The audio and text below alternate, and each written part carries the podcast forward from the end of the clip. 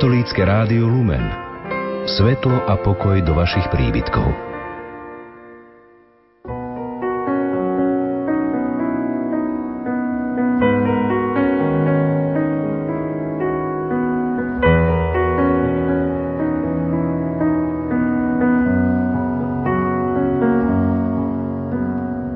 Košický pomocný biskup Monsignor Stanislav Stolárik vo svojej homílii svätý Cyrila Metod Zdravé srdce národa píše v jubilejnom roku svätých Cyrila a Metoda, ktorý vychádza z výročia 1150 rokov ich príchodu na Veľkú Moravu, a teda aj na naše územie, sa otvára priestor na množstvo reflexií, z ktorých by sme chceli na novo načerpať potrebnú duchovnú silu pre súčasnosť i budúcnosť.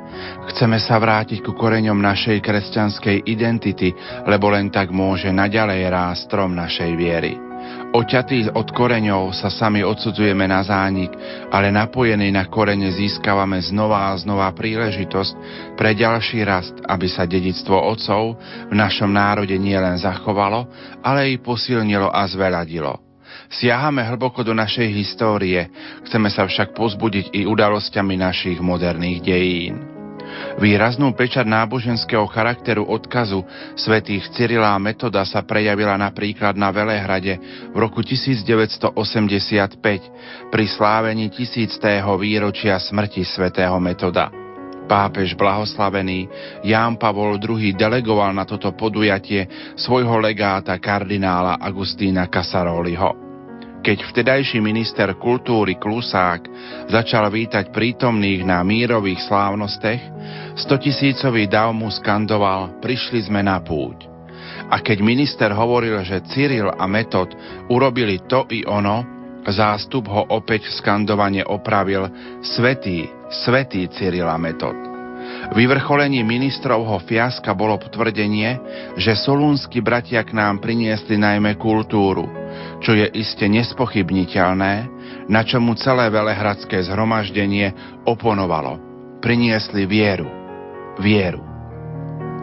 Je opodstatnené v roku svetých Cyrila Metoda, ktorý sa prelína s celosvetovým rokom viery zamerať svoju pozornosť práve na tento aspekt prirodzeného ľudského prejavu, na vieru.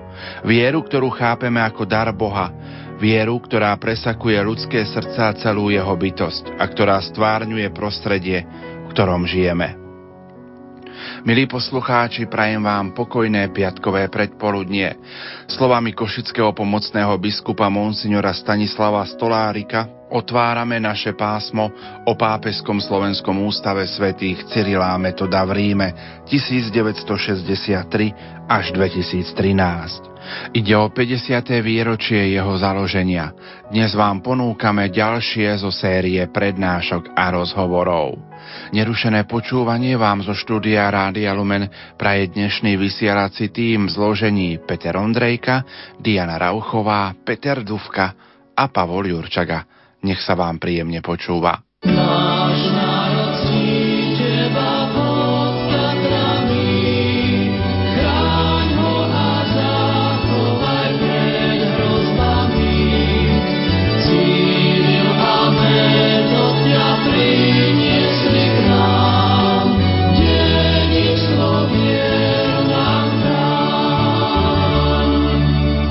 Slovensko, krajina pod Tatrami, sa pripravuje na 1150.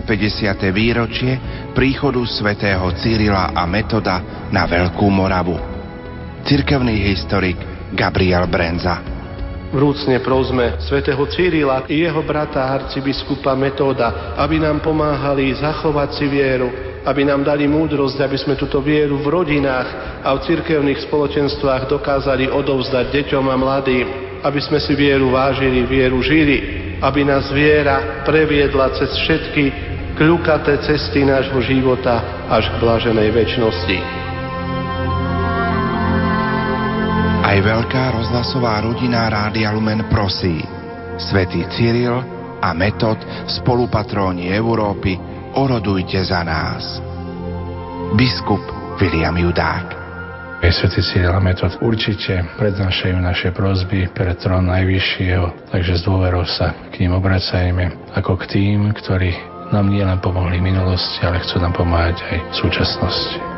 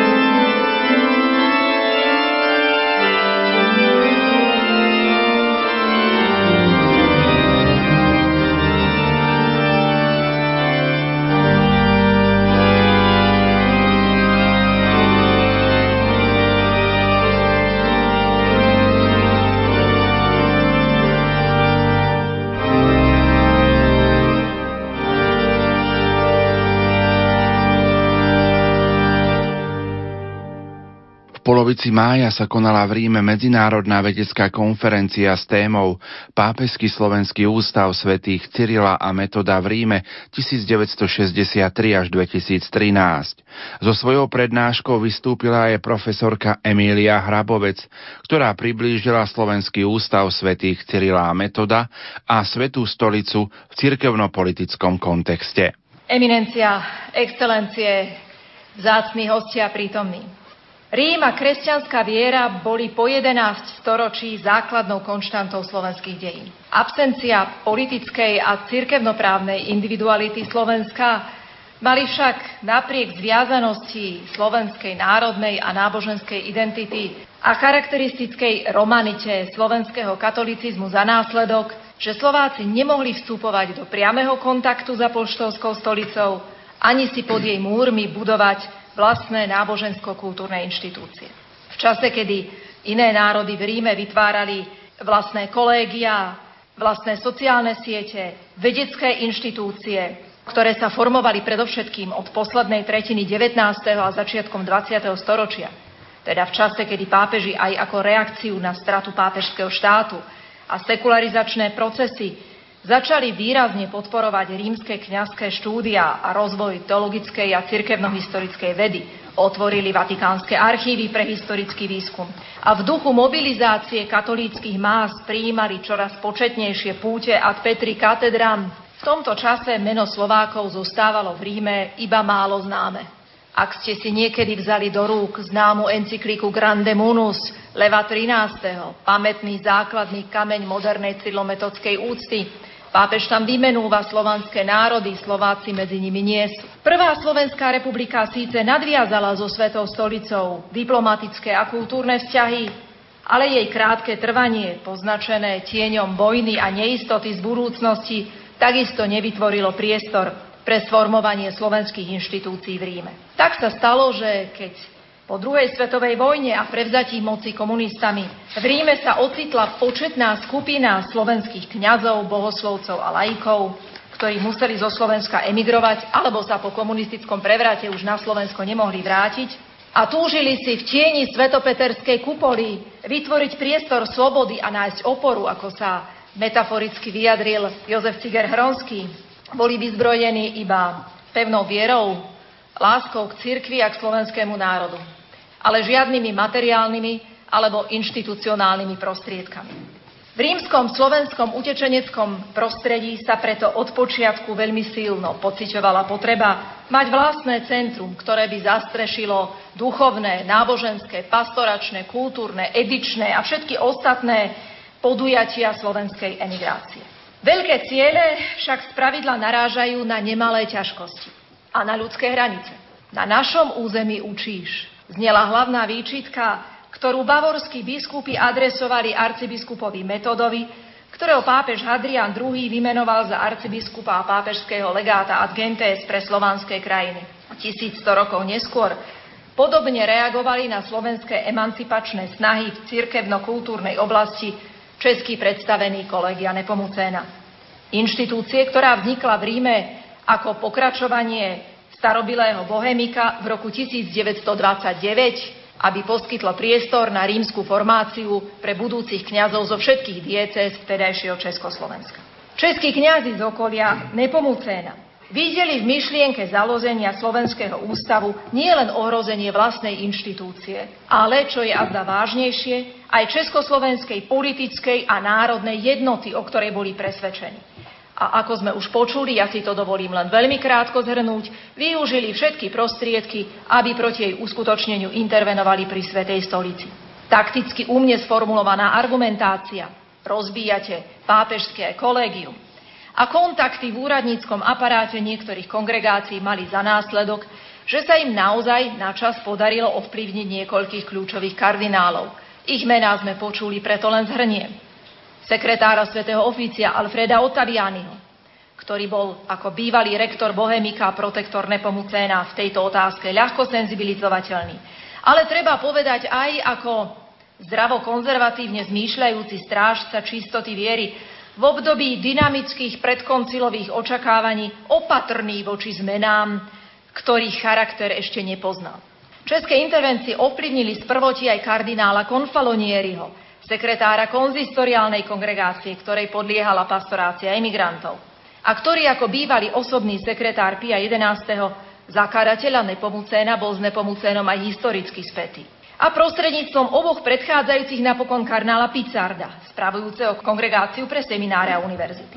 Kým obvinenie z rozbíjania Nepomucéna bolo možné vyvrátiť poukazom na fakt, že slovenská iniciatíva chce založiť malý seminár a predstavení konzistoriálnej kongregácie zase rýchlo pochopili, že aj z hľadiska pastoračného Slováci vlastne konali v duchu konštitúcie exul familia, ktorá prikazovala vytvárať misie nie podľa štátnej príslušnosti, ale podľa jazyka a národnosti, ťažšie boli prekonateľné politické obavy štátneho sekretariátu. Pápež Pius XII, ktorý zosnul v roku 1958, uplatňoval vo vzťahu ku komunistickým štátom politiku tvrdého odmietania, ktorou reagoval na nezmieriteľnosť katolického učenia a marxizmu, na tvrdú perzekúciu cirkvy v komunistických štátoch a na nebezpečenstvo expanzie komunizmu do západnej Európy. Po jeho smrti sa však mnohým nielen v kúrii zdalo, že sa vatikánska politika ocitla v patovej situácii.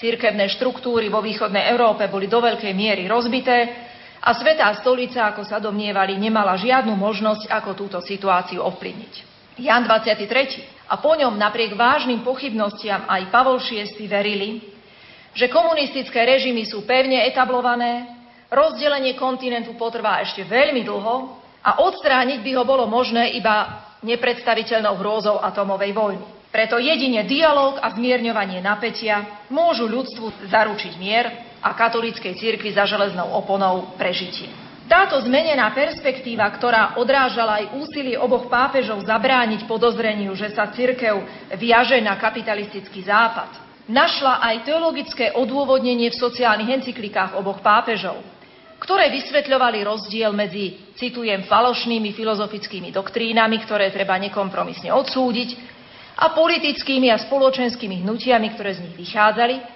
s ktorými za určitých okolností spravodlivej veci sa nevylúčovala spolupráca. Tieto teologické a prakticko-politické postoje Svetej stolice boli aj súčasťou zmenenej politickej atmosféry vo svete, ktorá na prelome 50. a 60. rokov v medzinárodnom kontexte priniesla isté uvoľnenie napätia známe ako detente.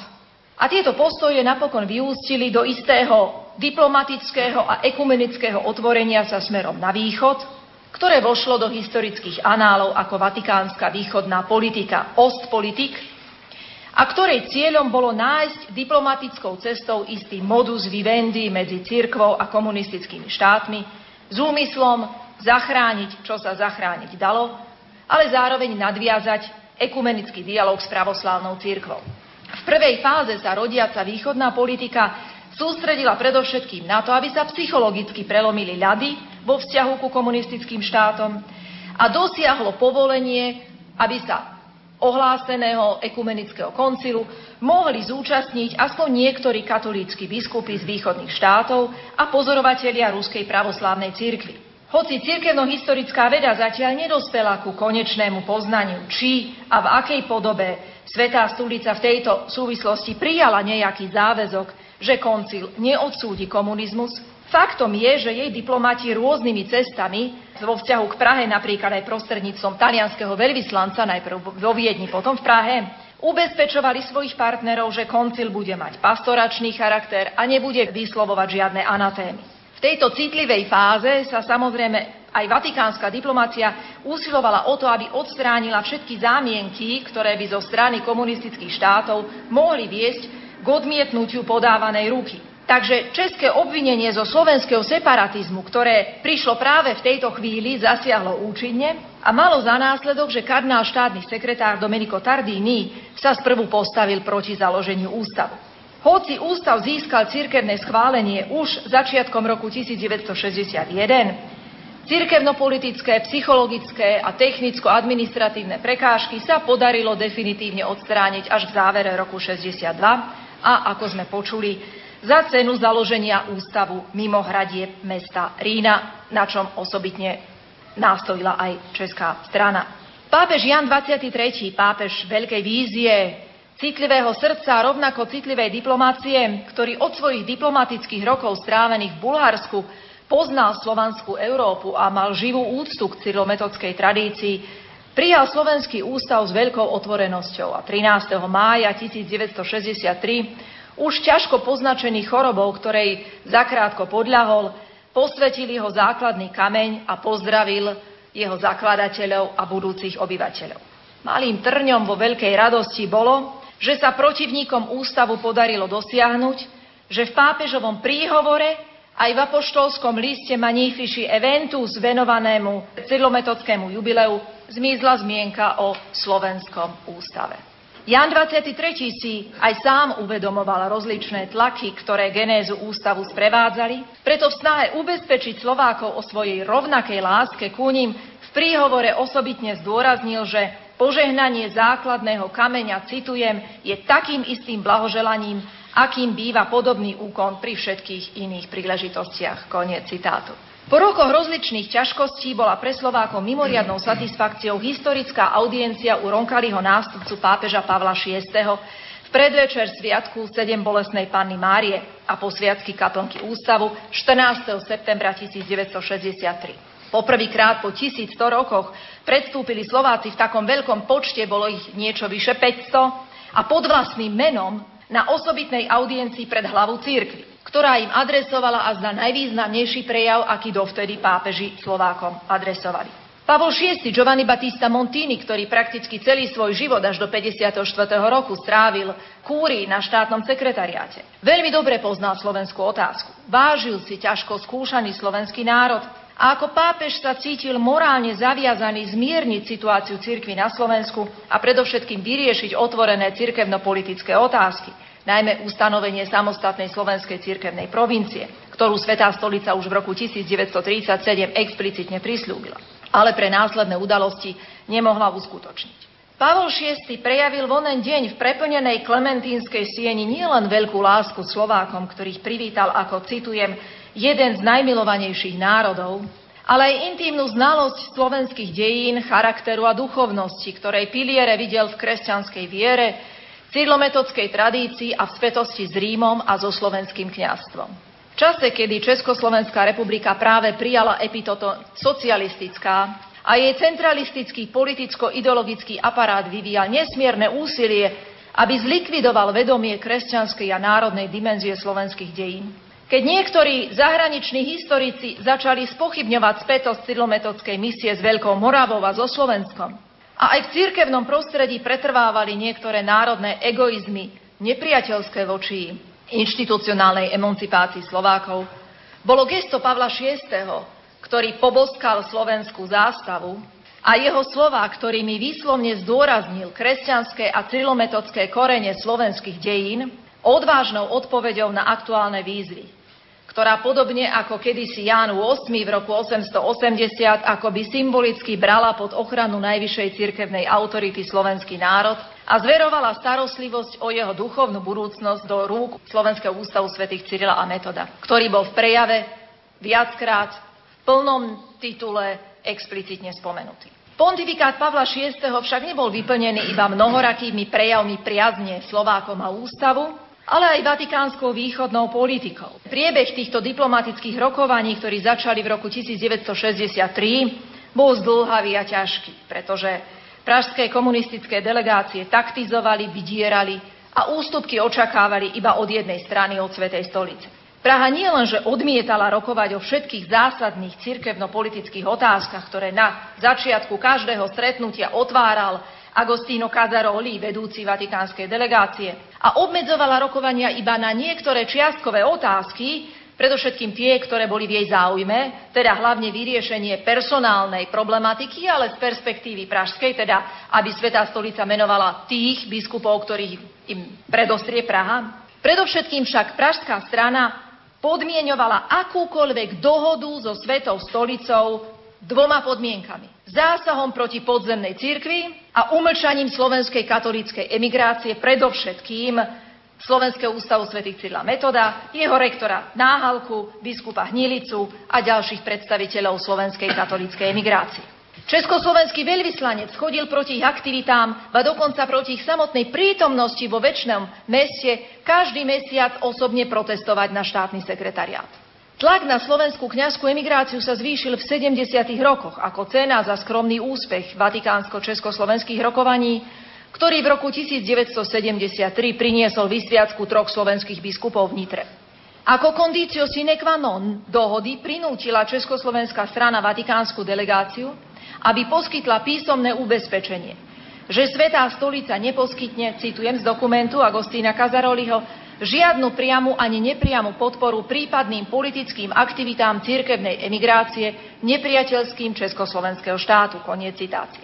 Hoci formulácia bola opatrná a obmedzovala sa na samozrejme nepodporovanie politických aktivít, Problém bol v tom, že Československá strana považovala akúkoľvek aktivitu, aj vydanie modlitebnej knižky, za politickú aktivitu. A osobitne citlivo vnímala akúkoľvek činnosť slovenskej cirkevnej emigrácie, ktorú považovala za dvojnásobne nebezpečnú. Z ideologických dôvodov v nej videla nepriateľa komunizmu a z národno-politických dôvodov predstaviteľku toho, čo považovali za prejavy slovenského národného cítenia. Nezlúčiteľného s koncepciou jednotného a centralizovaného Československého štátu. Hoci Svetá stolica nemohla a nechcela zasiahnuť proti emigráciám nielen slovenskej, podobné tlaky boli voči chorvátskej, voči ukrajinskej, tak ako si to predstavovali komunistickí moci páni, Naopak naďalej s nimi udržiavala veľmi čulé kontakty. Stačilo by si otvoriť knihu náštev Slovenského ústavu, aby každý rok v nej boli zapísaní najvyšší predstavitelia Svetej stolice, vrátane kardinála štátneho sekretára alebo kardinálov rôznych postupností čias.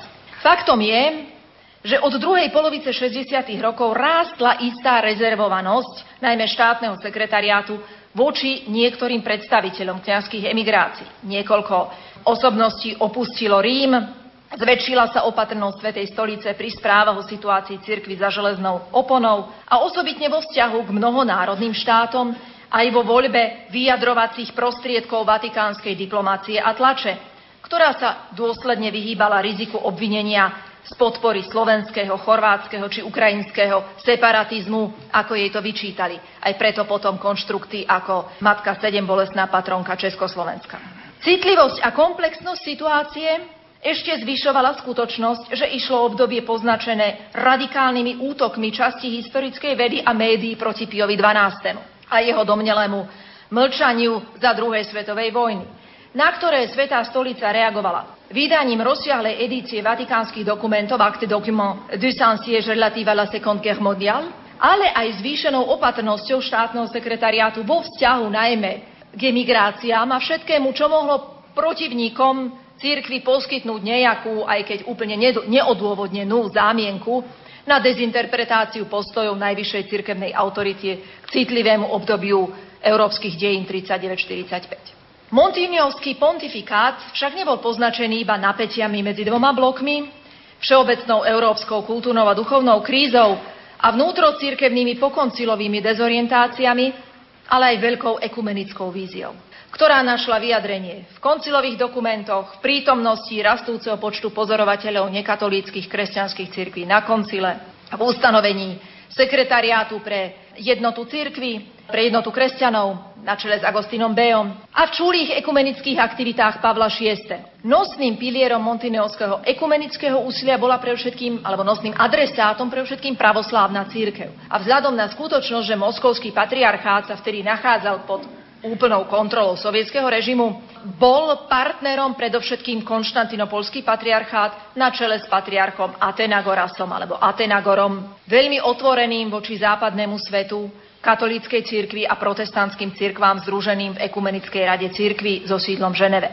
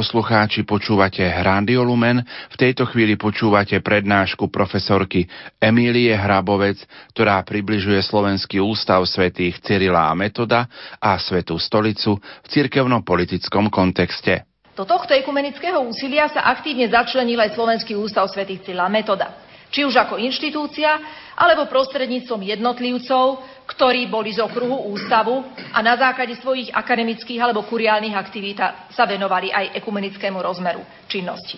Neskôrší kardinál Jozef Tomko, nezabudnutelný profesor Michal Lacko, mnohí ďalší. Na pozvanie biskupa Pavla Hnilicu navštívil ústav v máji 1967 Atenagorov zástupca vo Svetovej rade církvy v Ženeve, biskup Emiliano Stimiadis, ktorý bol práve na ceste od Bosporu do pravoslávneho centra konštantinopolského patriarchátu v Šambesi pri Ženeve.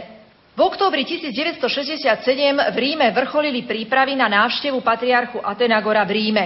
To mala byť návšteva, ktorou sa mal patriarcha poďakovať za súkromnú návštevu Pavla VI. vo Fanáre niekoľko mesiacov predtým. V tomto čase, v októbri 67, sa biskup Hnilica vedno s rektorom Slovenského ústavu Štefanom Náhalkom a Jozefom Vavrovičom obrátili listom na pápeža Pavla VI. s návrhom, aby konštantinopolský patriarcha počas svojej návštevy Ríma, ktorá koincidovala s vyvrcholením jubilejného tisíctého výročia príchodu svätých Cyrila Metoda do Ríma, navštívil Slovenský ústav. Slovenskí autory listu zdôrazňovali, že spomienka na svätých bratov, ktorých si uctieva tak katolícka ako pravoslávna církev, by bola symbolickým pozvaním k ekumenickému dialógu, uznaním celoeurópskeho evangelizačného a kultúrneho významu cylometodskej misie a vyjadrením podpory pre ťažko skúšanú vieru slovanských národov. Táto argumentácia však narazila v Montiniovskej kúrii na nemalé pochybnosti. Najmä substitút Benelli nebol si istý, poslal list slovenských kňazov na vyjadrenie viacerým inštitúciám, okrem inému aj prezidentovi Pápežského výboru pre historické vedy Michelemu Makaronemu, jednému z duchovných otcov toho, čo sa neskôr začalo nazývať historická cesta ekumenizmu, teda dialog s ruskými historikmi na spoločné historické témy, ako akási predpríprava ekumenického otvorenia sa voči Ruskej pravoslávnej cirkvi. Makarone hnilicou a náhalkou návrh nepovažoval za oportúnny. A to tak vzhľadom na slávnostný kontext patriarchovej oficiálnej návštevy, ako aj z pochybností, či by patriarchová návšteva na pôde slovenskej inštitúcie neohrozila fragílnu rovnováhu, diplomatickú rovnováhu medzi Svetou stolicou jednotlivými slovanskými exilnými inštitúciami v Ríme a komunistickými partnermi vo východnej politike v jednostranný prospech Slovákov. Odporúčal preto podnet neprijať a slovenskej strane navrhnúť iba súkromné stretnutie s Atenagorom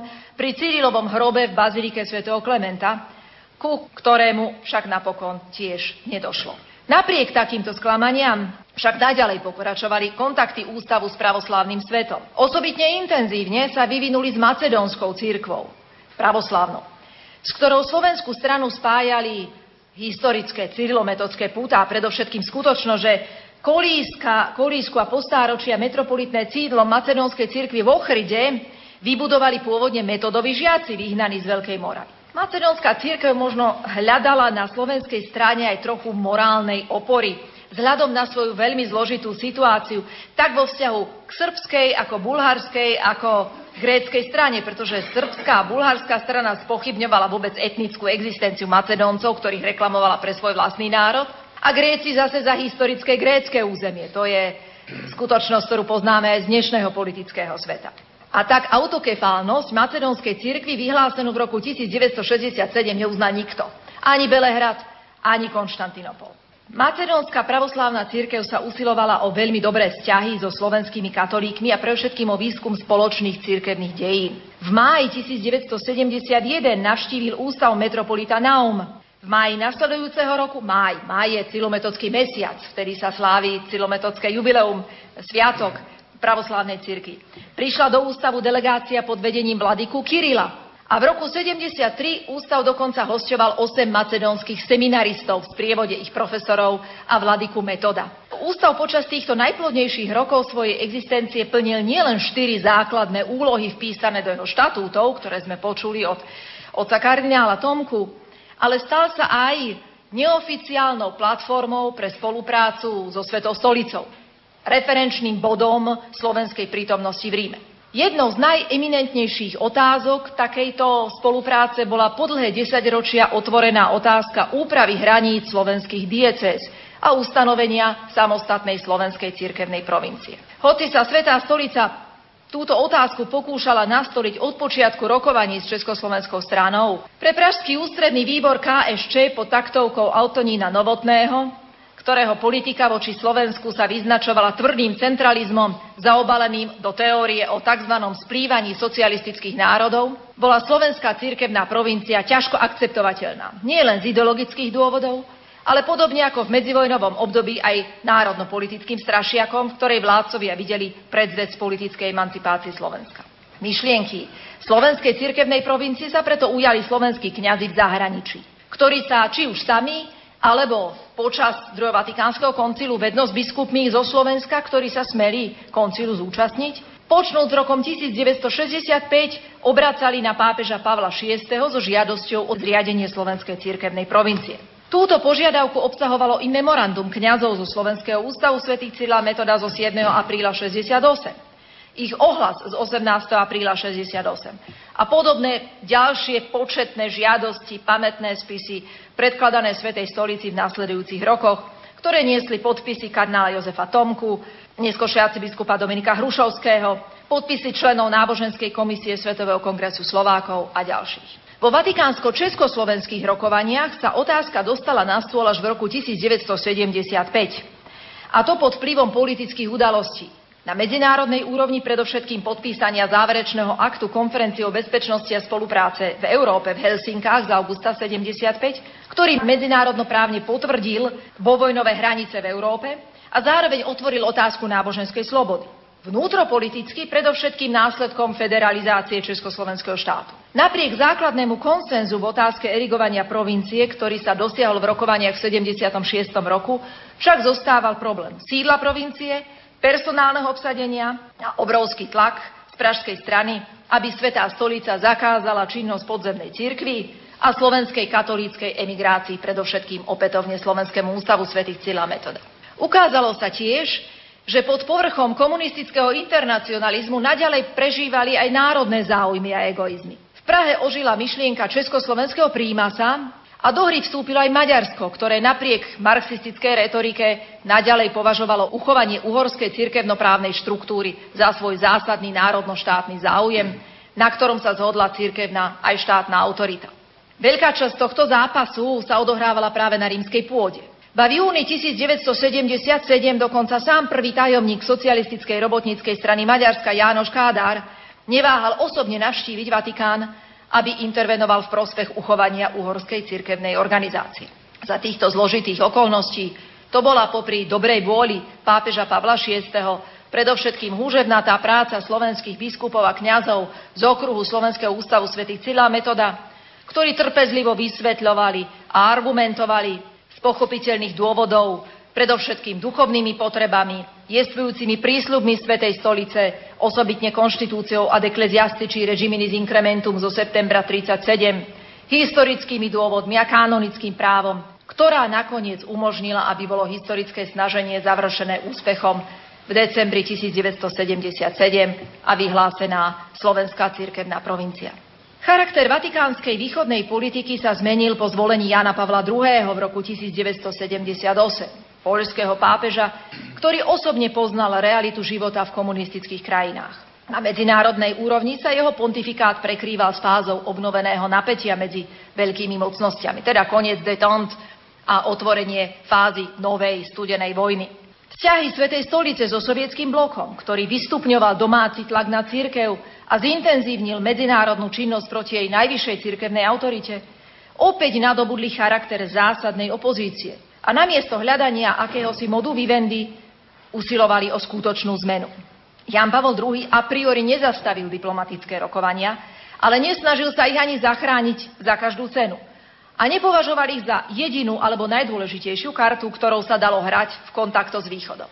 Vychádzajúc z vízie jednotnej kresťanskej Európy, kresťanského chápania človeka dejín, z kresťanskej koncepcie ľudských práv a ľudskej dôslednosti, a z osobitnej teológie národa, ktorá interpretovala národ ako prírodzenoprávne spoločenstvo so suverenitou kultúry, posolstvo na pôde UNESCO, suverenita kultúry národa a s osobitným poslaním v dejinách, Jan Pavel II spochybňoval jednak povojnové rozdelenie svetadielu, ako aj jeho redukciu na malú západnú Európu. Európa nie je malá západná Európa, alebo to, čo Taliani vtedy nazývali piccola Európa Carolingia, ale Európa to je kontinent dall'Atlantico agli Urali, od Atlantiku po Ural, heslo, ktoré svojho času použil Charles de Gaulle a mal odvahu ho zopakovať Jan Pavel II, ktorej hranice nie sú politické, ktorej hranice sú dané dosahom kresťanského krstu.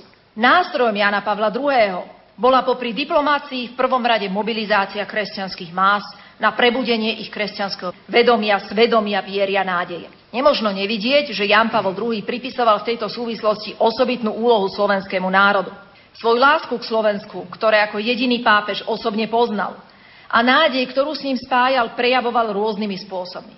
Vysokými cirkevnými menovaniami a povereniami, menovanie Jozefa Tomku za arcibiskupa, generálneho sekretára biskupskej synody, za kardinála, prefekta Kongregácie pre evangelizáciu národov, dovršenie organizácie duchovnej správy slovenských katolíkov v zahraničí menovaním Dominika Hrušovského za biskupa pre Slovákov v zahraničí, erigovaním eparchie pre slovenských grécko-katolíkov v Kanade. A osobnou posviackou jej sídelného chrámu v Unionville pri Toronte v roku 1984, alebo úlohou, ktorú pripísal Slovákom počas cyrlometodských jubileí 1980, 81 a 85. Jedným z prostriedkov mobilizácie európskych katolíkov bola pre Jana Pavla II. aj cyrlometodská myšlienka, chápaná ako most medzi východom a západom, ako nástroj na prekonanie rozdelení a krízy európskej civilizácie, znovu objavenie jej kresťanských koreňov a nájdenie jej jednoty duchovnej, kultúrnej, ekumenickej. O význame aktuálnosti, ktorú pápež prikladal cyrilometodskej myšlienke, svedčí aj skutočnosť, že jej behom 4,5 roka venoval dva významné dokumenty magistéria. Apoštolský list Egregie Virtutis z decembra 1980, ktorý vyhlásil svetých bratov za spolupatronov Európy. A už 4,5 roka neskôr osobitnú encykliku Slavorum Apostoli. Pri vysvetľovaní a šírení cyrilometodskej myšlienky ktorá najmä v západnom, tak laickom ako niekedy aj cirkevnom prostredí narážala šťastie aj na nepochopenie. Napríklad tak mnou už spomínaný Michele Macarone dostal na skomentovanie návrh apoštolského listu Egregie Virtutis a napísal ako komentár, treba sa vyhnúť tomu, aby to bolo vnímané ako príliš slovanské, príliš národné. Radšej nech sa spomína iba misijné, všeobecné poslanie a nič viac. Keď si pozriete Civiltà cattolica, oficiózny orgán Svetej stolice, tak o Egreže Virtuti sa nie je ani zmienka. Až časti v marci je jeden riadoček v rubrike Kronaka e, o Egreže Virtutis. Pri vysvetľovaní významu cydlometodskej myšlienky Jan Pavel II veľmi prosil a žiadal o pomoc práve Slovákov.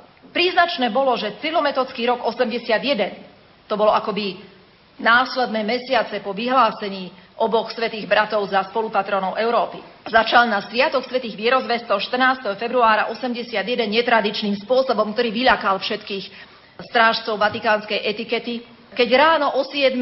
prijal vo svojej súkromnej kaplnke na svetu omšu malých klerikov zo slovenského seminára svetých Cyrila Metoda a ich predstavených, ktorým nezabudol pripomenúť aby si vážili a uchovávali bohatstvo cylometodského dedičstva. V nasledujúcich mesiacoch zveril pápež Slovákom rôzne zodpovedné úlohy. Členstvo v osobitnom výbore vytvorenom na vysvetlenie cyrilometodského dedičstva pod vedením kardinála Vladislava Rubina, koncelebráciu viacerých jubilejných svetých homší. Temer sa hambím, keď o tom rozprávam, pretože v prvej osobe bol protagonistom mnohých z týchto udalostí pán kardinál Tomko, takže by nám vedel povedať on zo svojho vlastného svedectva veľa viac, než to, čo ja ako reflex historických dokumentov.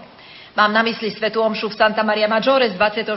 mája, alebo na druhom historickom mítingu národov v Rimini s heslom Európa národov a kultúr, kde sa zúčastnila kréma de la kréma duchovnej, kultúrnej, náboženskej elity nielen zo západnej Európy, ale poprvýkrát aj z Polska.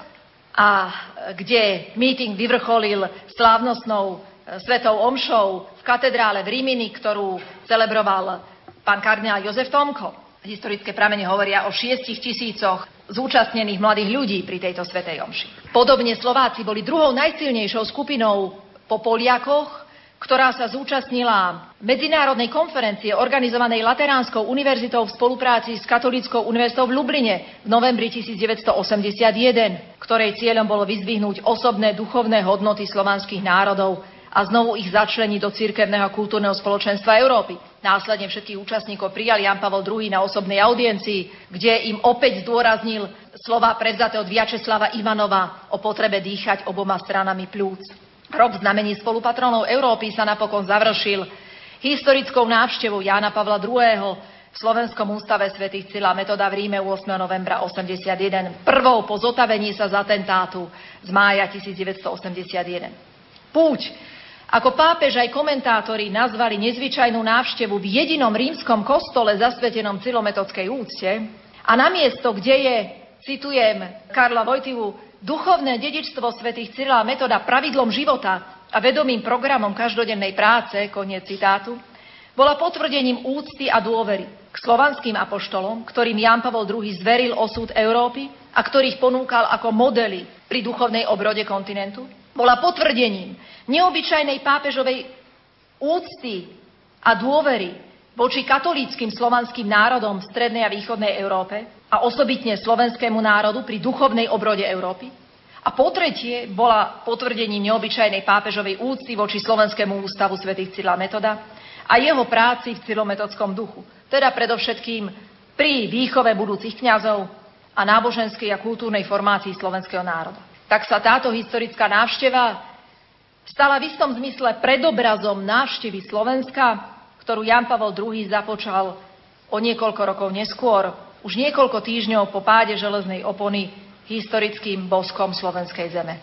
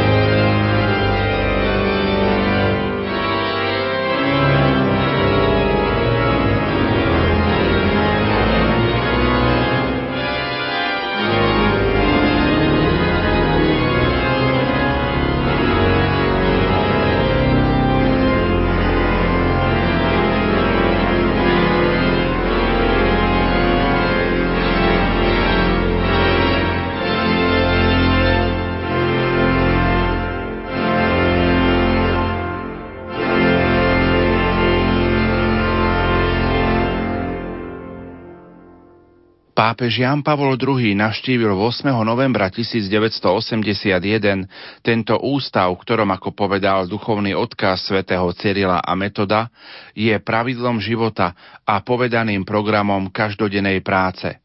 Pripomenul vtedajšiu starostlivosť ústavu o kňazské povolania.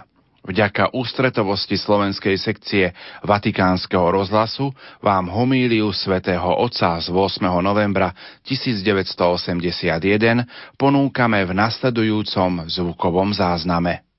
Dráhy bratia, v biskupskej službe, milovaní synovia a dcery, dejepisné prámene spomínajú, že pápež Hadrian II šiel osobne privítať svátych Cyrila a Metoda, keď prichádzali do Ríma a prinášali so sebou aj pozostatky svátého Klementa, mučenika a rímskeho biskupa. Terajší Klementov a Hadrianov nástupca tiež vychádza dnes za chrádby mesta, aby pozdravil sviatých solunských brátov a uctil si ich pamiatku v tomto chráme, v dome, ktorý im je zasveten. Pozdrav sa rozširuje potom i na všetkých prítomných.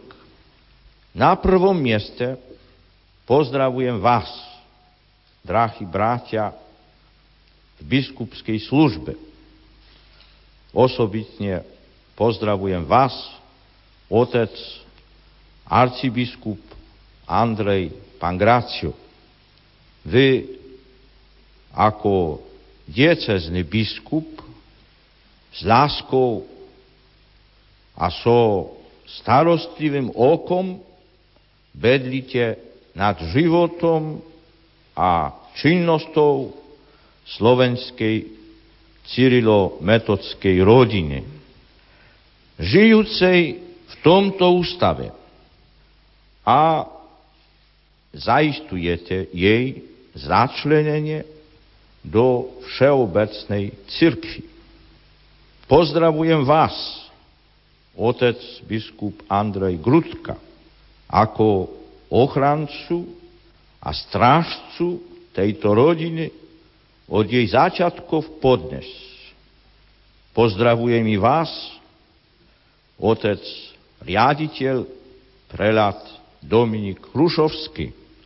Pozdravujem vás, pracovníci Slovenského ústavu svätého Cyrila a Metoda. Kňáži, rechoľní bratia, rechoľné sestry, pomocníci.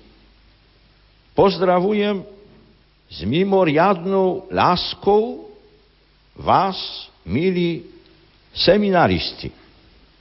A tu sa môj pohľad nesie duchovne ešte ďalej k tým všetkých, ktorých vy tu ako si zastupujete.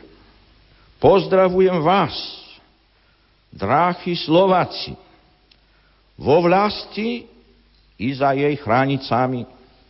Všetkých vás z celého srdca a s otcovskou láskou pozdravujem.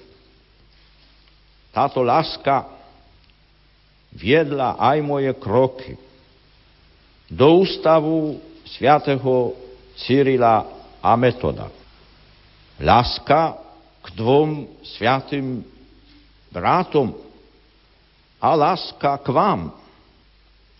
Moja navšteva v tomto ústave je novým ochnivkom v reťazí prejavov úcty a dôvery voči slovanským vierozvestom. Na konci minulého roku som zveril do ich ochrany celú Európu, aby ju spolu so sviatým Benediktom ochraňovali a viedli k jednote, k pokoju, k vernosti vlastným duchovným prámenom. Puť k hrobu svätého Cyrila v bazilike svätého Klementa dňa 14. februára tohto roku bola výrazem modlitby, aby duchovné dedičstvo spolu patronov Európy prinieslo hojné ovocie aj dnes. Požehnanie kaplnky svätého Benedikta, Cyrila a Metoda v krypte baziliky svätého Petra v pondelok tohto týždňa znamenalo trvalé zasvatenie toho vyznačného miesta úcte ochrancov Európy.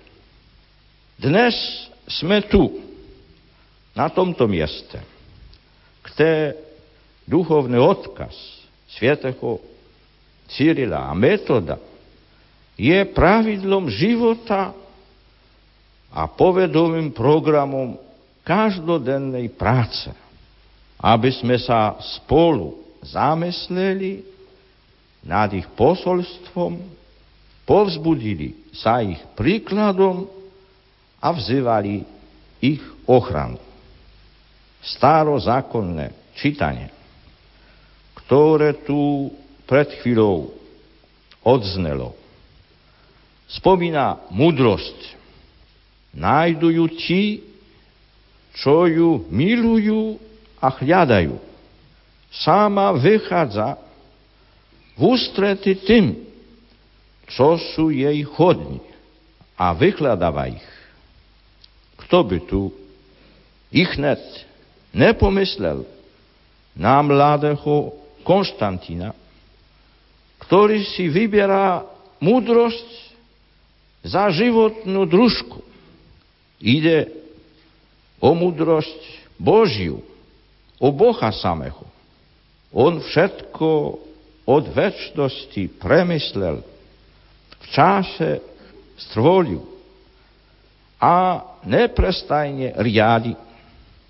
Vykladal i čisté Konstantinovo srdce, ktoré ho prijalo, oddalo sa mu a žilo len pre neho.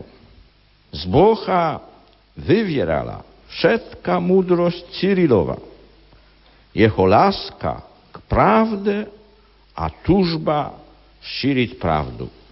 Tento vedec, priekopník jazykovedy a nových spôsobov ohlasovania Evanielia, zakladateľ kultúry slovanských národov, čerpal všetko z prámeňov Božej mudrosti. Oda mu navratila i hodnosť pradeda, hodnosť Božieho dieťaťa, pred ktorou ustupovalo pozemské bohatstvo a svetské postavenie. Tu sú teda korene slovanskej kultúry. V kresťanstve, v Bohu, viera v Boha je jej predpodkladom a zárukou plnosti. Platí to o každom prejave kultúrneho života a diania. Nech je to i pre vás najmilejší pravidlom života a činnosti. Podobenstvo o múdrych a nerozumných pannách poukazuje zase na životnú múdrosť človeka, ktorý bedli, aby bol v každej chvíli pripravený na stretnutie s pánom. Keď myslíme v tomto svetle na dielo solunských bratov, môžeme sa pozastaviť nad tým, čo ono značilo pre spoločenský a občanský život. Okruh ich posobnosti sa totiž neobmedzoval iba na výlučné náboženské pole, ale z viery v Boha vyvádzali účinné dôsledky pre každodenný život jednotlivca, rodin a celej spoločnosti, aby každý úsek, každý krok života vyvieral z Boha a k Bohu smeroval. Takto kládli základy novej spoločnosti, novej spravodlivosti a pokoja.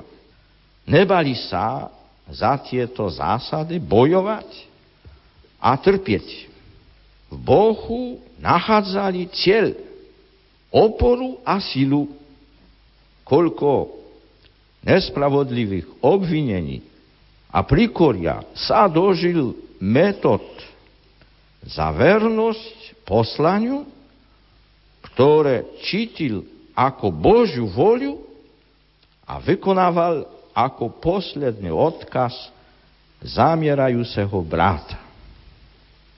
Príkladom rozumnej bedlivosti svietých vierozvestov je aj ich úsilie vychovať si nástupcov. Je totiž známe, že na ceste do väčšného mesta ich sprevádzal zástup učeníkov, ktorých vybrali a pripravili na kňažskú službu. Nie je to jedným zo základných cieľov tohto ústavu. Sledujte ho teda s rozumnou bedlivosťou podľa veľkého vzoru svätého Cyrila a Metoda.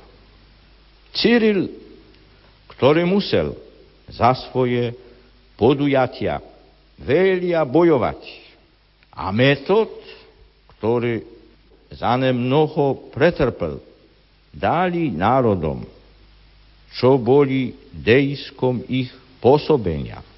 Další dokaz rozumnej bedlivosti aj tým, že ich naučili trpieť a viedli ich k vzoru trpiasego človeka k Panne Marii.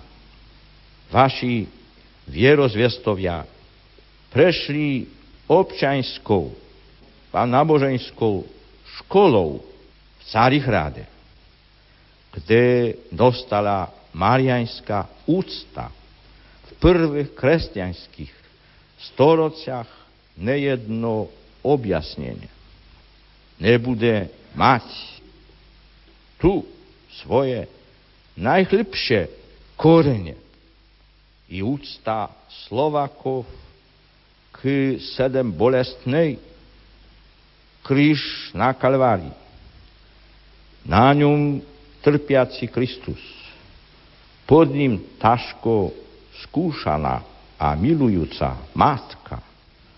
To je obraz, ktorý vyší nad dejinami slovenského národa v minulosti i dnes. Trpiaci Kristus je silou v bojoch a utrpieniach. Mária zase vždy matkou. Zomierajúci Kristus dáva istotu vzkriesenia. Na nebo vzatá matka zase útechu budúceho zmrtvých stania. Platilo to v minulosti. Platí to dnes a bude to vždy zárukou vernosti plnému obsahu dedičstva otcov. Moji drahí, zostávajte verní tomuto dedičstvu. Poznávajte ho stále lepšie, do hĺbky, vo všetkých životných rozmeroch, so všetkými dôsledkami pre osobný a spoločenský život.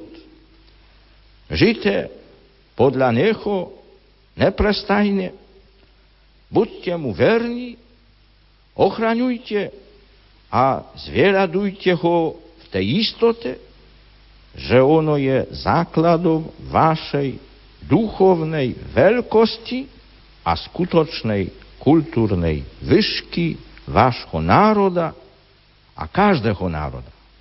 Nech vás v tom vedie príklad vašich sviatých vierozvestov a ochrana sedem bolestnej patronky Slovenska. Amen. Jubilejný rok svätých Cyrila a Metoda prežívajme so slovami blahoslaveného Jána Pavla II., ktoré povedal 8. novembra 1981. Kríž na Kalvári, na ňom trpiaci Kristus, pod ním taško skúšaná a milujúca matka. To je obraz, ktorý vyší nad dejinami slovenského národa pri 1150. výročí je to výzva k vernosti tomuto dedičstvu. Platilo to v minulosti, platí to dnes. Môj drahý, zostávajte verní tomuto dedičstvu. Dedičstvo otcov zachovaj nám, Pane.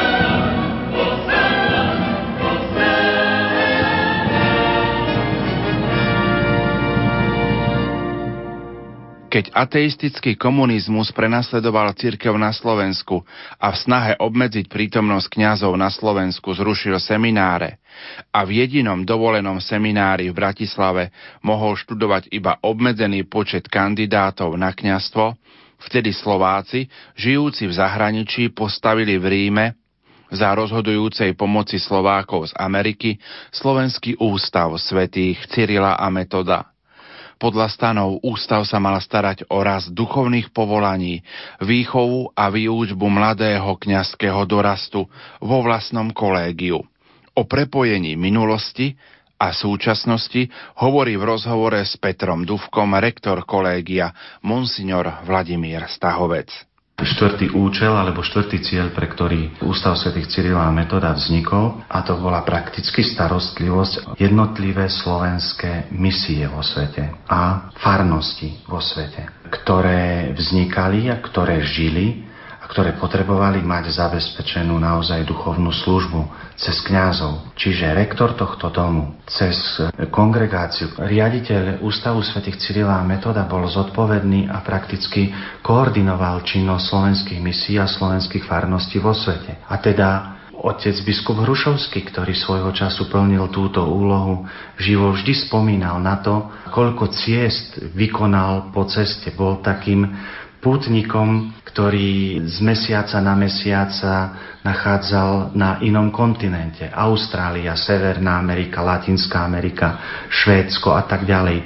Jednoducho mal zodpovednosť za život vo farnostiach a slovenských misiách vo svete. Tento ďalší moment je dosť otázka, ktorá je citlivá a myslím, že, že je to otázka osobnosti, ktorí tu žili a ktorí tu pracovali, pretože zaslúžia si byť spomínaní. Ak to uznáte za vhodné. Pretože častokrát e, som sa stretol aj s tým, že pán biskup Todd mi raz hovoril, vieš, dobre si to hovoril, ale nespomenul si pána biskupa Vrableca a bolo by dobre, keby si to spomenul.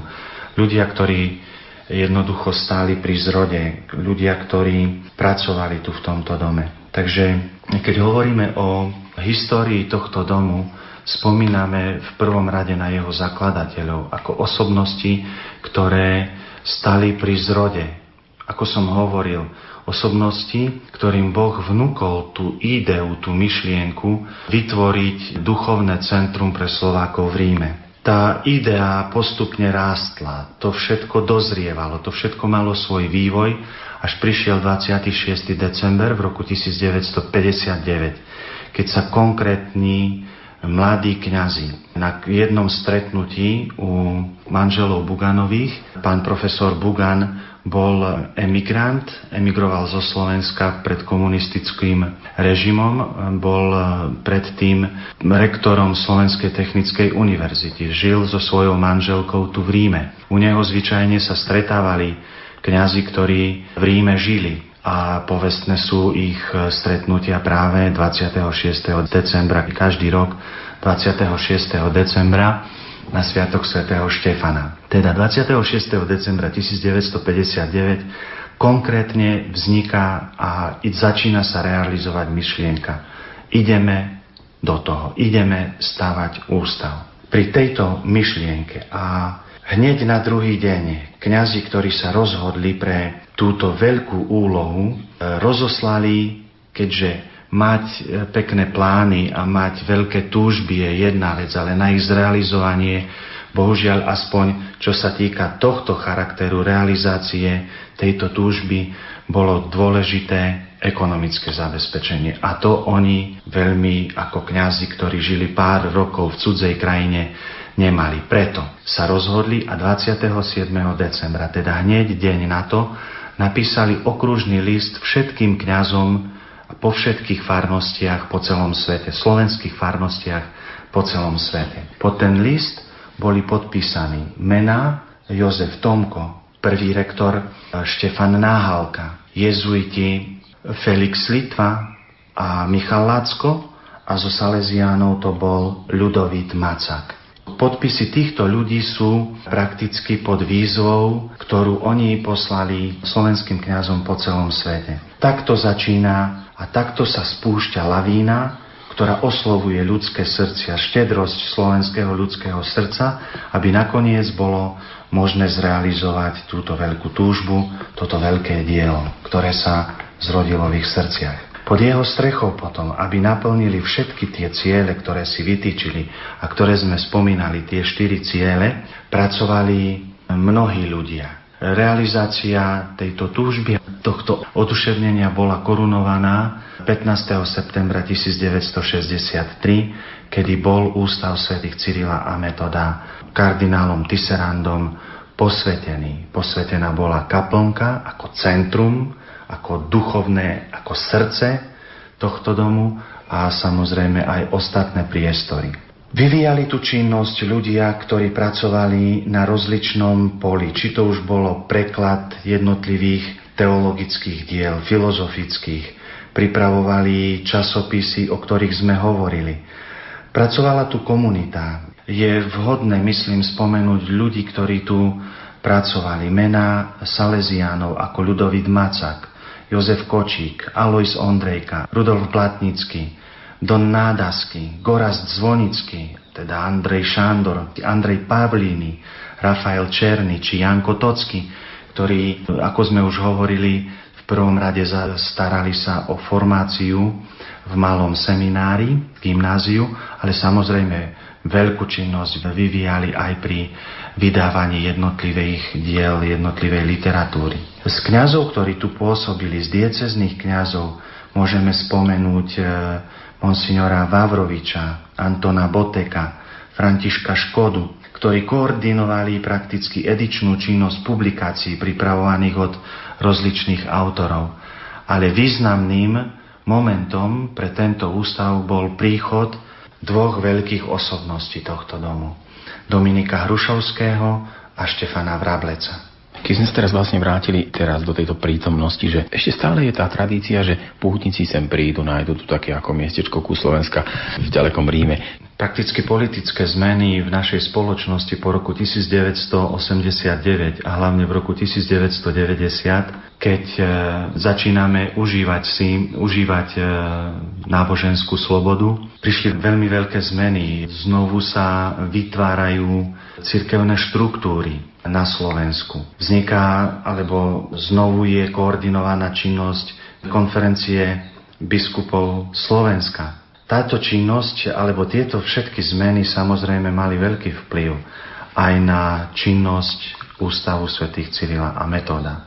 Z pochopiteľných príčin sa preniesla formačná činnosť na Slovensku. Na Slovensku boli otvorené nové semináre. Gymnázium Antona Bernoláka, ktoré v ústave svätého Cyrila a Metoda žilo, sa prakticky prenieslo do Šaštína. Teda môžeme povedať, že Šaštínske gymnázium, Salesianské gymnázium, bolo akoby takým ďalším pokračovateľom toho, čo sa dialo, ako prebiehala tá formácia v ústave svätých Cyrila a Metoda. Edičná činnosť. Obnovila sa edičná činnosť Spolku svätého Vojtecha. Obnovujú znovu činnosť nové vydavateľstva. Máme jezuitskú dobrú knihu, je tu vydavateľstvo Lúč a nechcem, je veľmi veľa nových vydavateľstiev. Aj z ekonomického hľadiska vydávať knihy, aj z personálneho hľadiska e, samozrejme je vydávať knihy lepšie na Slovensku. A tak prakticky dom opúšťajú aj ľudia, ktorí keďže predtým sa na Slovensko vrátiť nemohli, teraz s radosťou sa vracajú do svojho rodného kraja, aby mohli ponúknuť svoje služby církvi na Slovensku, ktorá prechádza veľkou reorganizáciou. Odchádzajú Salesiani, komunita Salesiánov, odchádzajú kňazi, diecezni kňazi, ktorí tu pracovali. Riaditeľ tohto domu, monsignor Hrušovský, hodnotí toto obdobie ako obdobie hľadania alebo nachádzania nového obsahu, novej náplne, ktorú by mohol mať Ústav svätých Cyrila a Metóda. Túto svoju požiadavku predniesol na konferencii biskupov Slovenska. Ale vo februári v roku 1990 predniesol pred biskupov otázku, čo s ústavom svätých Cyrila a Metóda po zmenách, ktoré sa udiali v Československu. Biskupy vtedy rozhodli, že v ústave budú žiť kňazi, ktorých oni budú posielať na postgraduálne štúdia do Ríma. Kňazi, ktorých vyberú zo svojich dieces a s ktorými sa budú chcieť potom podeliť o zodpovednosť pri riadení diecezy na rozličných úrovniach. Čiže prechádza táto činnosť, akoby formačná činnosť je tu neustále vytváranie podmienok pre kňazov, ktorí prichádzajú študovať do Ríma z jednotlivých slovenských diecez. A tak už v akademickom roku 1990-91 prichádzajú prví štyria kňazi z Rožňavskej diecezy, ktorých pán biskup Kojnok posiela na štúdia. O ďalší rok prichádzajú ďalší a postupne sa tu vyvíja, alebo postupne sa tu tvorí komunita lepšie povedané kolégium kňazov, ktorí študujú na jednotlivých pápežských univerzitách a inštitútoch podľa špecializácií, ktoré si vybrali, ale pre, pre ktoré ich poslali študovať do Ríma ich biskupy. Milí poslucháči, vráťme sa k svojmu prvotnému nadšeniu, keď sme dokázali obetovať pre Ježiša všetko, svoju energiu, nadšenie a zápal. K tomu sa treba vrátiť i teraz. Vy, ktorí ste tu dnes so svojimi deťmi, svedčíte o tom, že nasadenie pre Ježiša odozdávate ďalej vo svojich rodinách. ale tiež viete, že viacerí z vašich rodín mohli zanechať svoj prvotný zápal pre Krista. Vieru v rodinách nepraktizujú a ju neodozdávajú. Stvrdlo im srdce pre veci Božie. Na nich pamätajme vo svojich modlitbách, aby to všetko dobré, čo kedysi bolo v ich srdciach, sa znovu roznietilo. Nie je dobré, ak srdce človeka, ktoré kedysi horelo pre Krista, zostalo zatvrdnuté. I o pozvaní k duchovnej obnove a obrode je rok viery a rok svetých Cyrilá metoda. Je to o návrate k viere našich otcov. Slovami Košického pomocného